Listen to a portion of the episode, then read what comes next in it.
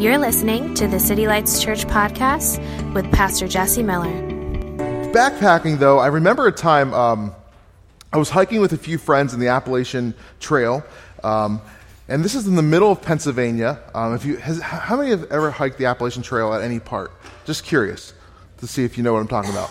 So the Appalachian Trail goes from Georgia to Maine, and and Pennsylvania is not really that difficult as far as elevation. You don't climb massive mountains, really. I mean, there's mountains, but it's not nearly anything like some of the other states. So, level wise, it's pretty easy. But it's actually rated number two in the most difficult section. And the reason it's so difficult is because it's so rocky. Like all these little tiny rocks just eat at your feet. And they nicknamed it the place where boots go to die. Like, and I've literally seen parts of boots all along the trail in Pennsylvania because it's that bad. But anyway, we're hiking the trail one day, and uh, me and four buddies, and we come into a guy who's passing us and we kind of is at a great place to take like a little break. And so we sit down we take like a 10 15 minute break we start talking to him and we're like hey man where, where'd you start at? And he's like oh dude i started in maine. I'm going for the whole thing. I'm going straight to damascus virginia. I'm, I'm damascus. I'm going to stop there have a party then maybe finish the whole thing. I'm like wow at first i'm thinking this guy's really he's a he's a go-getter i'm a weekend guy i got 30 miles max and i'm done he's going maine to georgia and so he's telling us this story and I start putting some pieces together. I'm like, wait a minute, that information's wrong. Like, that's not at all where that place is at. I look at his shoes, and his shoes are like $10 Walmart shoes. I'm not bashing Walmart, but you don't hike from Maine to Georgia in $10 Walmart shoes. You spend $200 on a pair of boots that get you halfway, if that, and then you get a new pair in the middle at some grocery store, or hope, or not grocery store, some other sporting goods store. You know what I'm talking about? So I'm like, this guy said he went from Maine and he's wearing these like shoes that aren't going to get you, you know, 30 miles. And his backpack is stuffed. I mean, it's like he's got like jars of jelly in there. He's, he's got like every kind of grocery thing he can get at, at the local grocery store. And I'm looking at this guy and I'm like, he went to Walmart yesterday and fully loaded on everything from his shorts to his backpack to his sticks to his shoes to all of his groceries. This guy hasn't hiked 20 miles yet. I can see because I've hiked, I've seen through hikers. I've actually taken a class in college on hiking the Appalachian Trail. There wasn't a whole lot of options. It was either that or bowling. I picked hiking. I could instantly tell that this guy's lying to me. He's saying some of the right things, but what he's actually done and what he's wearing proves very opposite. I had some friends go hiking with me before, and it's funny, we get to this, the trailhead. This is a different hike, and one of the guys sees this iron grate, right, like a little for grilling, laying on the ground. He's like, that would be fantastic for when we get to our campsite. I'm like, yeah, our campsite's 10 miles. He's like, it's okay. So he straps this thing to his back. I'm like, that is a guy who's never hiked the trail before in hiking the trail, if you hike the trail a lot, you look for one thing lightweight. You want, like, you're reading a book, you're par- tearing pages out, which is sacrilege to me. You know me, I love books. You literally tear, I've seen guys tear out pages and burn them for less weight. So you can tell on a trail, on the trail, trail, trail, tra- yeah, trail. We'll get it, we'll get it. Somebody who's done it and lives that life from a guy who knows nothing about it and is pretending. Make sense? This morning, if you would, turn with me to Matthew chapter 23. Uh, I'll give you this disclaimer first. This is not a Mother's Day message. Um, we are walking through a series, kind of, we're probably going to finish up the series next week on the kingdom of God. We see that Jesus preached over and over again about the kingdom being at hand. What is the kingdom of God here in our lives now? What does that look like? We don't believe that the kingdom is just something in the future, but it's also something that we partake in and experience and declare on the earth now.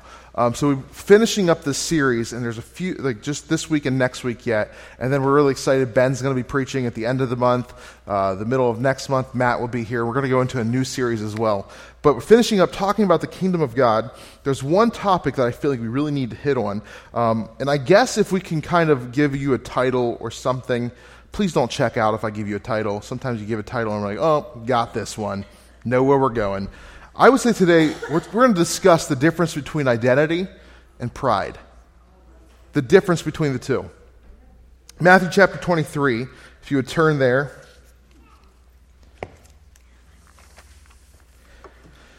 Verse 1 Then Jesus said to the crowds and to his disciples, The scribes and the Pharisees sit on Moses' seat. So do and, uh, so do and observe whatever they tell you. But not the works they do, for they preach, but they do not practice. They tie up heavy burdens hard to bear and lay them on people's shoulders, but they themselves are not willing to move them with their finger. They do all their deeds to be seen by others, for they make their phylacteries broad and their fringes long. And they love the place of honor at feasts and the best seats in the synagogues and greetings in the marketplaces and being called rabbi by others. We're going to stop there for a second.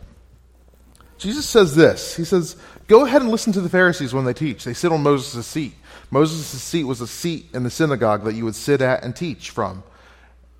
And so he tells the people, Go ahead and listen to them and do the things that they say, but don't even pay attention or do what they do. They're the guys who talk the right information. They know all the textbook details about God and the scriptures and Moses and the Israelites and, and, and who the Messiah is supposed to be. They, they know all the textbook information, but their lives look nothing like the kingdom of God. Make sense? So Jesus tells them, go ahead and listen to them and do the things that they're saying out of the scripture, out of the text, but don't do what they're doing.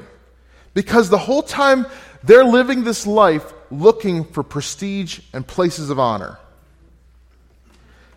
See, pride uses good deeds or religious activity to self promote.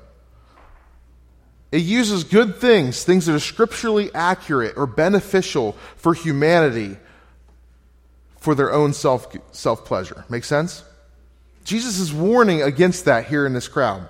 I want to explain this phylacteries they make their phylacteries broad and their fringes long. Phylacteries are these leather cubes that they would make and strap to their arms or their foreheads to put scriptures in. Um, so, literally, when the, the Old Testament says about tying, binding the word of God to themselves, they would literally do that. They'd make a box out of leather or a pouch on their arm and put the word of God there. And so they'd make these really big ones as if they have like extra amount of verses. Like, check out my phylactery. It's broad.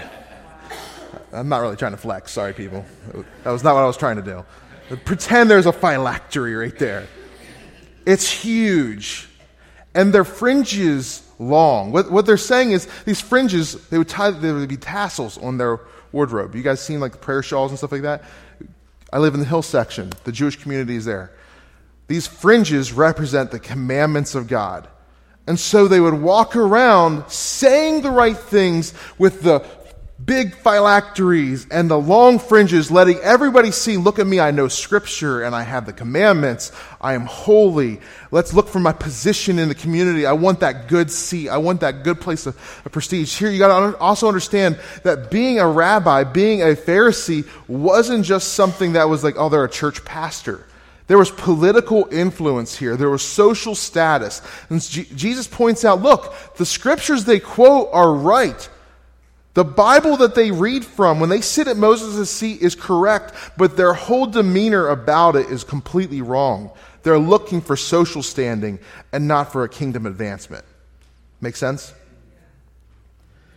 Verse 6 through 7, they're looking for honor positions or titles. How many of you guys living in Scranton have ever watched The Office? Like, every time I go anywhere, like, oh, The Office. I'm like, you know, that wasn't actually filmed here. I have to have this long conversation. People are so excited that I'm from, you know, where Dwight Schrute lives. They're like, oh, do you like beets? I'm like, no, I do not like beets. I do not. We don't have beet farms everywhere that I'm aware of. This is not. This is not real life. Okay, it's it's Hollywood. But you guys have. Some of you guys have seen Go ahead, let me see that again, just so I know. Okay. Anyway, there's a character in there named Dwight Schrute who's ridiculous. And he likes to call himself the assistant regional manager, which Michael Scott, his boss, always corrects no, the assistant to the regional manager. This is what's happening here. A guy who's looking for that title. The job is the exact same thing. And one person's like, no, you're not having that title. The other one's like, I really want that title. They're doing the same job but it's all about title, position, places of honor. The Pharisees are walking around like Dwight Schrute, looking for that one extra little spot, that one little promotion. The words they say are right, the text they read from is right, but their heart is completely wrong. Let's, read, continue, let's continue reading here. Verse 7. So they're looking for the best seats in the synagogues and greetings in the marketplace and being called rabbi by others. That's the title part. But you are not to be called rabbi, for you have one teacher, and you are all brothers. And call no man your father on earth, and have and, and you have one Father who is in heaven. Neither be called instructors, for you have one instructor called Christ. Stop there. Now, I should have preached this on Father's Day. It really confused everybody. Wait, what? Call no man Father? Jesus tells them, hey, look, don't worry about titles. I had a teacher, I went to a, bio, uh, a Christian high school um, when I was in high school. That was the age I was in high school. Um, but I was in high school, I'll say that one more time, and my Bible teacher was teaching on this verse. And she said, It's a sin for us to call our dads father. I'm like, Wait, what? And she's like, So on Father's Day, all these cards, you shouldn't make Father's Day cards or buy Father's Day cards. You should make dad cards. I'm like, I'm so confused right now. That's a classic case of missing the point, by the way. Jesus is not concerned about you not calling your dad father because your physical father is meant to represent the father. He wants you to understand the family dynamics. Family is a good thing here, okay? The problem is, is when we begin to look at positions, rabbis and fathers and whatever titles we want to give to these religious people, Jesus is saying don't put them on some kind of pedestal because they're looking for that. They're your brothers in this thing. They're also your teachers who sit at Moses' seat, and so listen to them. But don't put them on some higher plane here. You have one teacher, you have one real father, you have one true rabbi, and that's Christ. That's me, the one speaking, not me, him at the moment, speaking. Jesus is saying, let's get this whole system thing wiped out and realize what we are to each other and realize what the Pharisees are supposed to be to you. They're supposed to be your brothers walking amongst you and leading you in truth. That's what they're supposed to be. Let's not get that verse all out of context and make this thing about getting rid of titles or positions or whatever.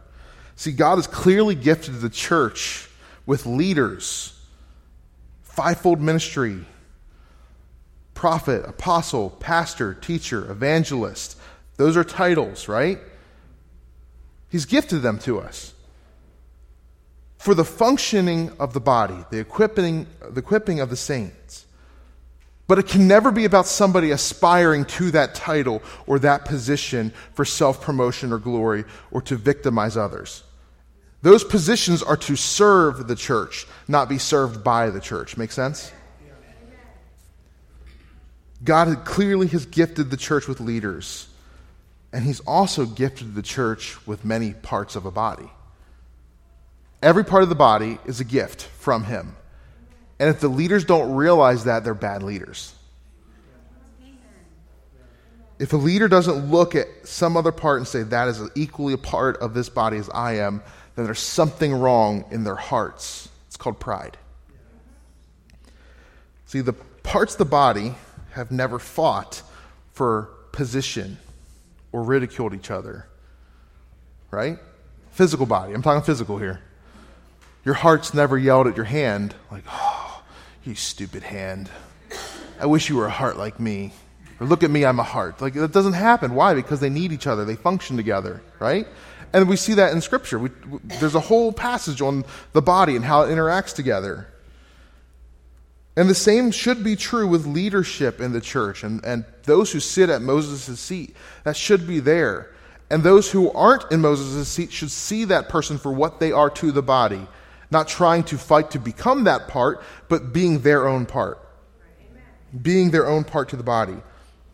See, pride seeks to use other parts of the body for self promotion. Pride does a lot of things. It stops you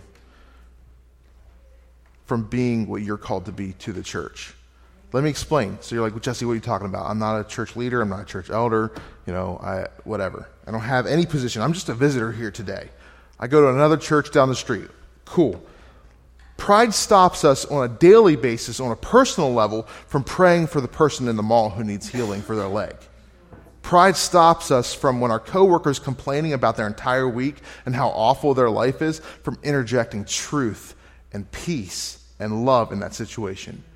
Pride keeps us from, from proclaiming the kingdom of God in a situation. Because in that moment, we think, if I say something, I'll look stupid. If I say something, I'll lose my job. If I say something, blah, blah, blah, blah, blah, right? Pride isn't just in the church building about positions. Pride is in so many aspects of our lives, and it stops, it hinders the manifestations of the kingdom of God in your life.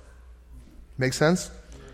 Pride provokes a few of things as well. So it stops it stops praying in public. It stops you from trusting in Him with all your insecurities and your fears and blah, blah, blah. What, let me explain that. So, the person who's constantly worried about what they can achieve or that job promotion they don't think they'll do or that test they might fail or whatever, that person is constantly worried in those things that you can perform.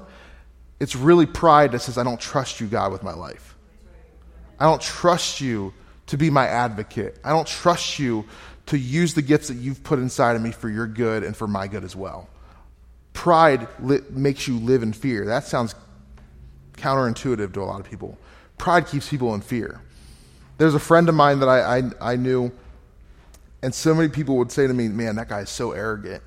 And I would say, No, he's really not. I know his heart. It's out of his insecurities and his fears that he speaks out in pride. Those two often go hand in hand. It's because he doesn't really know who he truly is. He puts on a show to be somebody else. Make sense? Insecurity and pride are closely related. Pride also provokes a few things. Pride provokes judgment. It's that guy that you cut off that you're like, oh, my, my, my bad, I'm sorry. But then he cuts you off the very next day and you want the wrath of God and all of Scranton's finest to come out and swarm around his car and take him to jail. You guys know what I'm talking about. It's pride in us that provokes judgment on somebody. It's, yeah, that's not me. I'm, I'm better than you are, so you deserve the full weight of the law. It's pride in us that seeks restitution for crimes against us. Pride provokes seeking vengeance when you've been wronged. Pride provokes penance for sins committed. Why? Because you become some kind of moral superior saying that that person owes me this.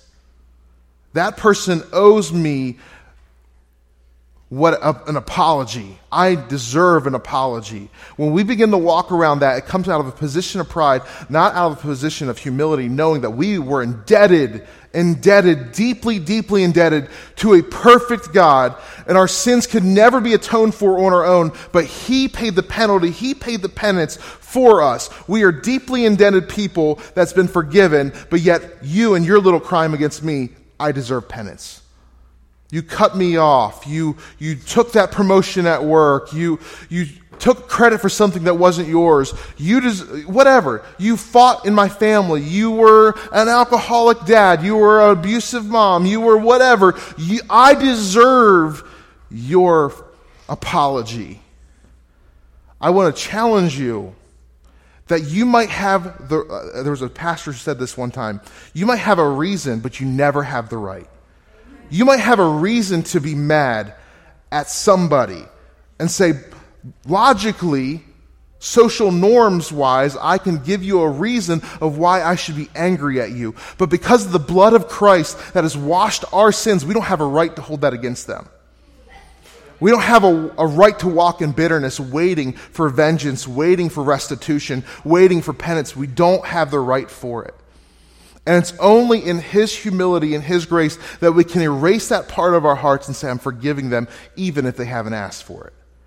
I refuse to be held down by pride or some kind of bitterness. Let's read verse 11 here. The greatest among you shall be your servant. Whoever exalts himself will be humbled, and whoever humbles himself will be exalted. This is echo- echoing Matthew chapter 20. He's already it, written it, written it, written it a few verses before. This is repeated. If it's repeated to us, we should take notice of it, right? In Matthew chapter 20, it's interesting because this comes right after the mother of two of the disciples is asking Jesus for position for her kids. And he's like, You don't even know what you're talking about. if you want position, you got to humble yourself and serve all. That's how my kingdom works. The kingdom of God does not work by personal advancement, it works by servants' hearts, serving others, humbling ourselves. That's how his kingdom works. Jesus tells his disciples over and over again throughout the Gospels that this kingdom works this way, my kingdom works very different. Your kingdom works by exalting yourselves and, and ruling over others. My kingdom works by serving others, coming underneath them and lifting them up. That's how my kingdom works. It's a very different kingdom that we are a part of. Disciples here are looking for prestige, and God's saying, I'm not looking for you to be elevated. I will elevate you when you humble yourselves. His kingdom's based on humility. This morning, Robert pointed out to me Matthew chapter 5. It's the Beatitudes. Blessed are the poor in spirit, for theirs is the kingdom. Poor in spirit just simply means that God's blessing those who realize their need of a Savior. They're not walking around in some kind of weird pride and self glorifying. They're walking around in humility. They're poor in spirit. That doesn't mean you're sad and depressed, okay? Let me, let me, let me challenge you on that. Poor in spirit does not mean like, I'm the saddest guy in the world. I'm going to be blessed today. That's not it. We, joy, he came to give us joy and life, right? So, blessed and poor in spirit is like, I recognize my need for a Savior. I recognize that in and of myself I am nothing. But in Him, theirs is the kingdom of heaven. That's our inheritance. Make sense? This kingdom is based on humility. Back to t- chapter 23, verse 13. But woe to you, scribes. This is called the first of the seven woes. People go like, "Ooh, it's the woes section." We're not going to do all seven today. Relax, take a deep breath. You're like, I don't know if I can handle seven woes on Mother's Day. It's a lot. But woe to you, scribes and Pharisees, hypocrites! For you shut the kingdom of heaven in people's faces. For you neither enter yourselves nor allow those who would enter to go in. We'll stop there. That's an intense verse, isn't it? Woe to you, scribes and Pharisees. These are the guys who write the Word of God and know the Word of God, but their hearts are completely messed up. Woe to you, because you shut the door of the kingdom of God in people's faces. People are coming to you to hear about who I am, to hear about my revelation on the earth, so that they can be a part of the kingdom of God on the earth, and you shut the door in their faces with your pride and your ignorance and your selfishness. That's a pretty powerful verse, isn't it? See, pride shuts the door of the kingdom, not just for others, but also for yourselves. It said that in the verse. You don't, it says you shut the kingdom in their faces and you don't even go in yourself. You talk about the kingdom, you preach about the kingdom, you preach the, the word of God, but you can't even go in because of your pride, because of your hearts that are looking for position. Woe to you, Pharisees! Woe to you! I'll give you some good news. Jesus gives these seven woes in the very next part of, of Matthew is that he's like, I wish, Jerusalem, Jerusalem, I wish that I could bring you in and love you. One beautiful thing that um, I think it's N.T. Wright points out during those woes, Jesus never mentions his role in the woes. It's their, their issue, their thing. The woe is on them because of what they've done. It's just natural. It's a natural consequence to their own brokenness. And Jesus then says, I wish that I could be a, do this to you. I wish that I could love you. I could bring you in. Our Father, our, our Lord, is always a God who's not looking to punish you and to keep you out of the kingdom of heaven. He's trying to teach you how you have kept yourself out of the kingdom of heaven and how you're keeping others out of the kingdom. I wish I could gather you in and love you, but you're keeping yourself out. You're keeping yourself out. we see, we've been talking about how the kingdom of God is, has come through Christ in seed form. The gospel will be proclaimed. We get to partner with it. We get to manifest it in the things we say, the things we do, the way we think. We get to renew our minds. And this morning, the, one of the biggest, I would say the biggest obstacle to us seeing the kingdom of God advance in the city is our personal pride. Amen. That's us having our list of agendas for every day to where like, this is what's important, and so I won't pray, I won't feed the, the, the, hum, the, the hungry, I won't, I won't reach out to my neighbor, I won't do this or this or that, and I won't love them because that could interfere with my objectives and my goals and my positions and my titles. Make sense? When we live with that mindset, we can't see the kingdom of God advance and we shut the door to the thing. We shut it. Church, we've been praying, we've been asking that God would come and invade this city, that He would use us in our workplaces and in our homes, and we would heal the sick, cast out demons, cleanse the lepers, do all those things that Jesus says are signs, representations, and, and part of preaching the gospel, part of declaring the kingdom. We want all that, but the biggest obstacle to experiencing it is personal pride personal pride, rather self religious or just our own goals and identity, whatever. That makes sense? See, pride shuts the door to the kingdom, identity manifests the kingdom and to, to yourself and others. When you know who you are in Christ, you begin to speak out and declare because you're not worried about what society thinks. You know who you are in His eyes. My goal this morning is for, to not make you feel like trash about yourself. Like, oh, I got to be super, super humble now and, and think less about myself. That's not the goal of this. The goal of, of humility is not thinking lesser, that's false humility.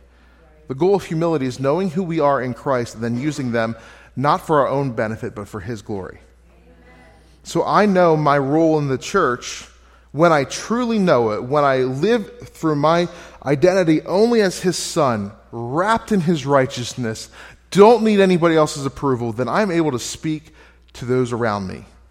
But the moment I start thinking about Jesse Miller and how I would look stupid, or what if that prayer isn't answered, and what would they think then, and this isn't the right time or place, and I make all these excuses, then guess what happens? My kingdom's displayed and not his kingdom. I want you to begin to I want you to begin to think is it his lack of moving in this city or is it my lack of humility that's keeping his kingdom from being manifested in my environment? What is it? I love what Selena said this morning. His spirit's already moving. We quote that verse in the last days. You'll pour out your spirit on sons and daughters, and, and old men, I forget all, the dreaming dreams and prophesying, and everybody's doing awesome things, right? And we tend to make this as something that we can't wait for. Let me say this that day has already started. It's called the day of Pentecost.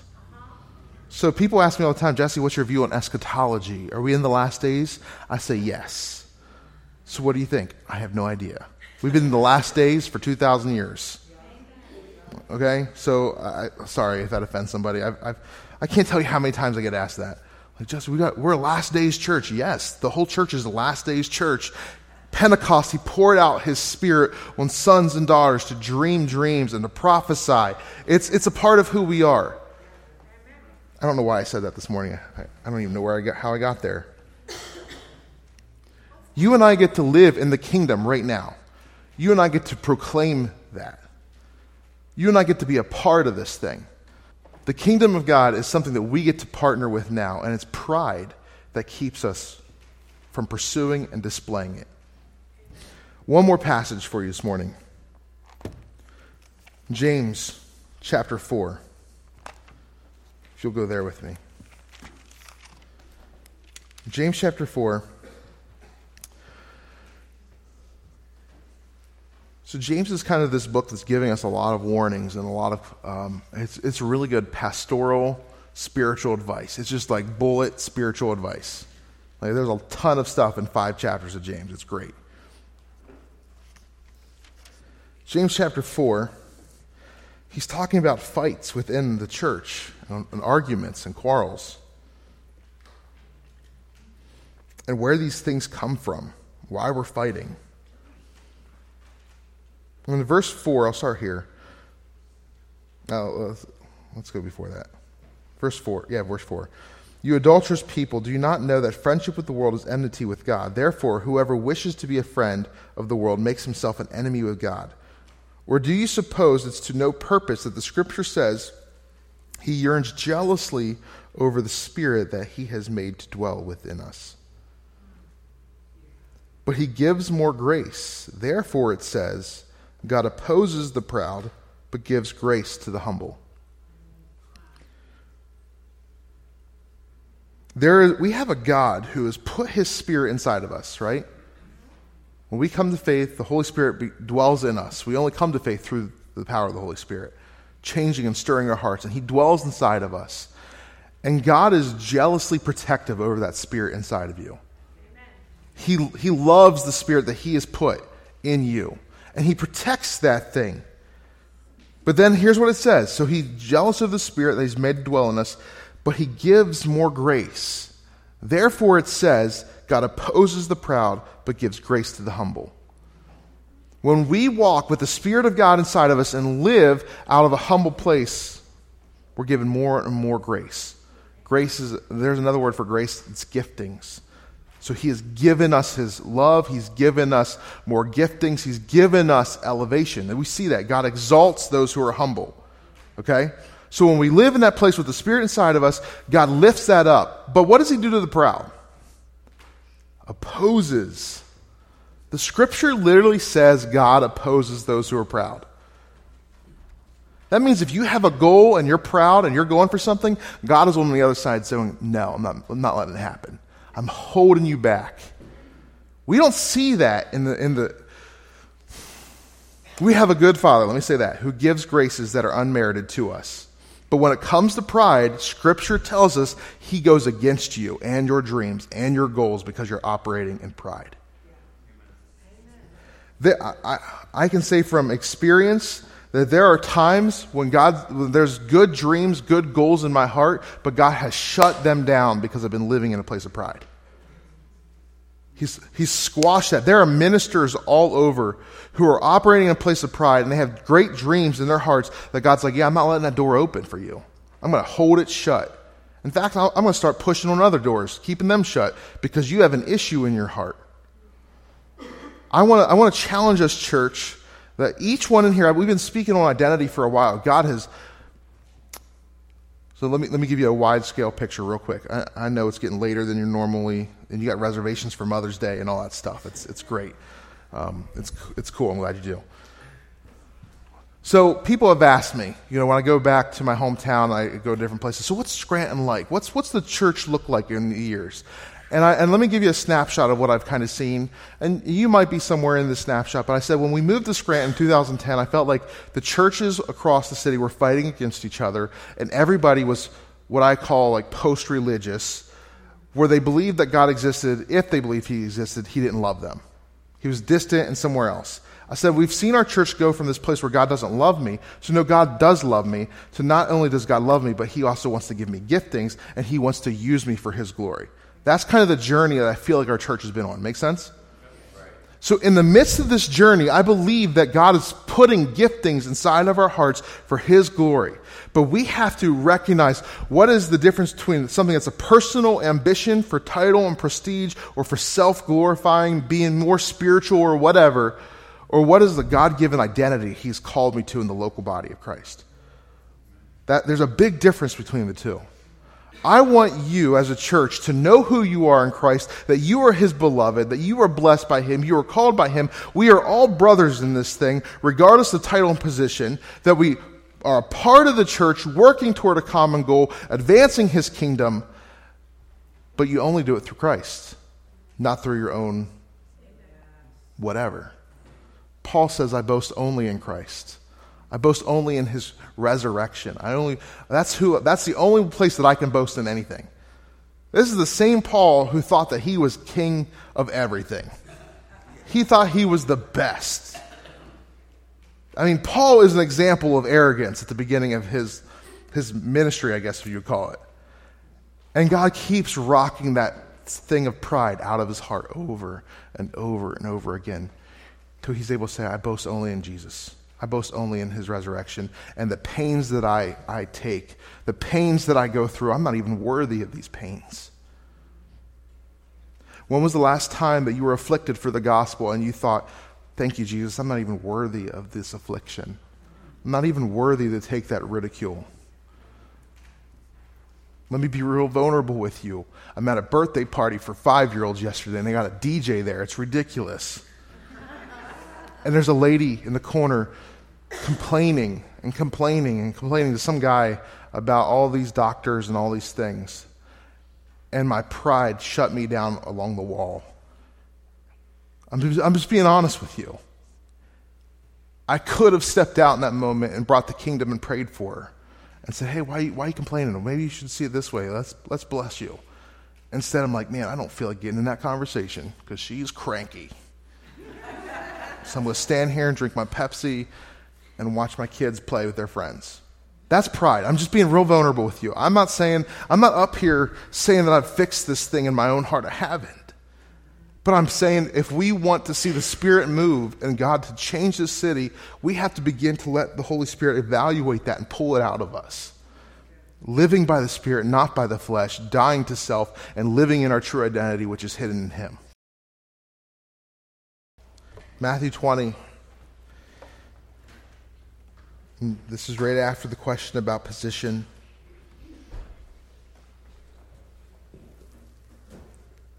Verse 25 And Jesus called them to him, and he said, You know that the rulers of the Gentiles lord over them, and their, their great ones exercise authority over them. It shall not be so among you. But whoever would be great among you, you must be your servant. And whoever would be first among you, you must be your slave. Even as the Son of Man came not to be served, but to serve and to give his life as a ransom for many. The kingdom of God, advanced in Scranton, comes when we learn from the greatest example that we've ever had, and that's to die to ourselves and serve all those around us. That's when we'll see the true, true kingdom manifest here. Let's stand, let's worship. Let's worship just for a few moments, and then we'll pray. But this morning, as we sing, I, I hope that we can, that through the power of the Holy Spirit in us, pride starts to die. Scripture tells us that we are currently seated with Him in heavenly places. If that becomes your reality, if you know that you are seated with Him in heavenly places, what do we care about earthly titles or earthly prestige or earthly whatever? Our identity when we live as children of Him and co heirs with Christ has to be that we are seated with Him already, regardless of what we see and experience, regardless of the way our friends or co workers or family treat us. You are seated. If you are in Christ, if He is your Savior, you are seated with Him in heavenly places. There's no better promotion than that. It doesn't get any better. That's it, it's the highest. And it's currently, it doesn't say you will be, it says you are currently seated. You're currently seated with him in heavenly places. That's the gospel. He took wretched, sinful people separated from him and has sat them with him in heaven. We are currently with him. It's beautiful. Let's pray. Father, I pray that this morning the words that I have said, God, would not cause confusion. God, for those who are struggling with self worth, God, I pray that you would sur- surround them with your amazing amazing love. God, that they would know that they are your sons, your daughters, and there is no better place that they can be. There's no higher elevation. There's no more value because you've seen the utmost value in them already. It's while we were sinners, you died for us. So we have extreme value. So, Father, for those who are struggling with that, God, I pray that they would not be confused by my message, but they would live in true identity as sons and daughters, seated in heavenly places. But God, for those of us who are struggling with pride and, and titles and competitions and vindication and judgment on others, God, I pray that you would wipe that out and let us be like your Son who came to serve and not to be served. That we can demonstrate and manifest the kingdom of God only through dying to the flesh and living by the Spirit. And the Spirit man serves all and loves all, Father. Let us live by your Spirit. Holy Spirit, flow out of our hearts and into our city this week, we pray. Squish, destroy, kill pride. Let us live for you, we pray. In Jesus' name, amen.